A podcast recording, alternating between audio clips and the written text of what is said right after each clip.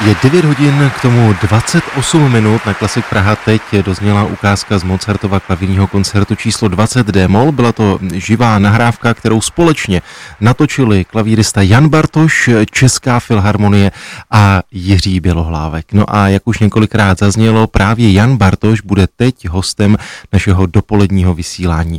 Mám radost, že Jan Bartoš si na nás udělal čas, protože dnes večer ho čeká koncert na Pražském jaru. Honzo, moc tě zdravím a přeji ti dobré dopoledne.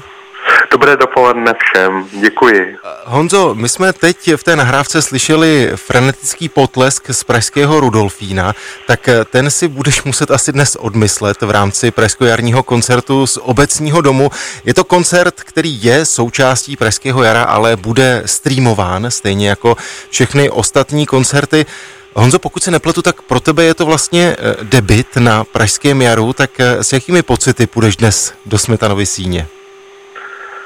Um, no, se smíšenými. Budu se samozřejmě moc těšit, ale zároveň mám až posvátnou bázeň a samozřejmě s velkou pokorou, protože to je největší český festival pro všechny milovníky klasické hudby a já na něj chodím už od svých jedenácti let každoročně a tak je to úžasný pocit.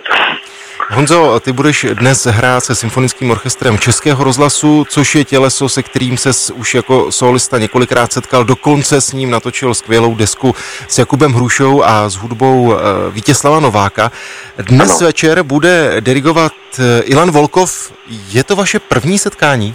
Ano, včera jsme se viděli poprvé na naší zkoušce a moc se na to těším, protože zaplať pán Bůh máme na dílo Prokofievovo stejný názor, stejný pohled a cítíme ho podobně.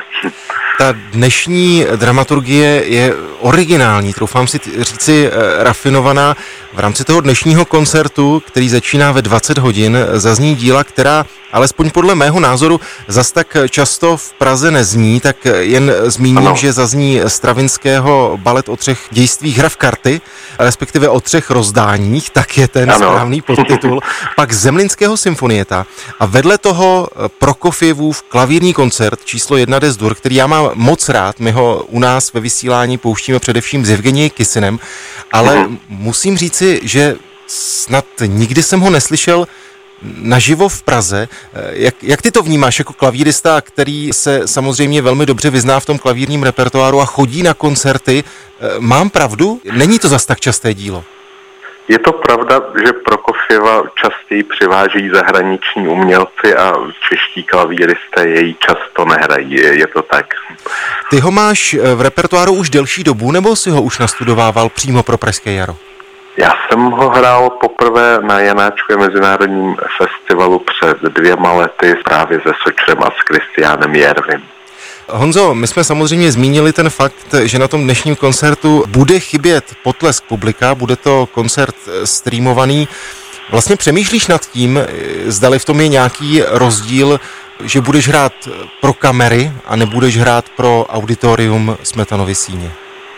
Tak příprava na takový koncert je stejná jako vždycky. Já se nepřipravuji jinak na natáčení nebo na koncert, prostě chci hrát co nejlépe tam i tam, ale samozřejmě lidé tomu dodávají atmosféru a ta tam bude samozřejmě chybět a všichni to budou postrádat a tak si to budeme tak se Sočrem a panem dirigentem Volkovem prostě představovat, že hrajeme pro posluchače a, a jsem rád, že alespoň takhle online nebo i skrze rozhlas si to můžou lidé poslechnout. Honzo, vraťme se ještě k tomu Prokofievovu koncertu číslo jedna. Pokud se nepletu, tak on ho dokončil v roce devatenáct dvanáct. Ano. Jak ty vnímáš jeho dílo a jaké místo má třeba v literatuře první poloviny dvacátého století? Já myslím, že zásadní, protože on vlastně pro společně s Rachmaninem a Čajkovským koncertem patří tyhle pět Prokofievových mezi ty zásadní, ale čím se liší od většiny romantických koncertů je míra sarkazmu, ironie, toho takového až brutálního humoru, typického pro Prokofieva, a k tomu odpovídá klavírní sazba. Klavír je tam často jenom motorický, perkusivní a je to prostě Prokofiev přinesl nový styl a tenkrát to byl taky pořádný skandál v Moskvě i v Petrohradu. Nicméně vyhrál za to Rubinsteinovu cenu, i když půlka poroty byla proti. Tak Honzo, já doufám, že skandál to nebude dnes večer. To doufám taky. Obecním domě, budu to sledovat. Moc se na to těším, ať se vše vydaří podle tvých představ. Díky moc za tvůj Děkuji čas. Děkuji moc. Mějte se moc hezky. Nashledanou.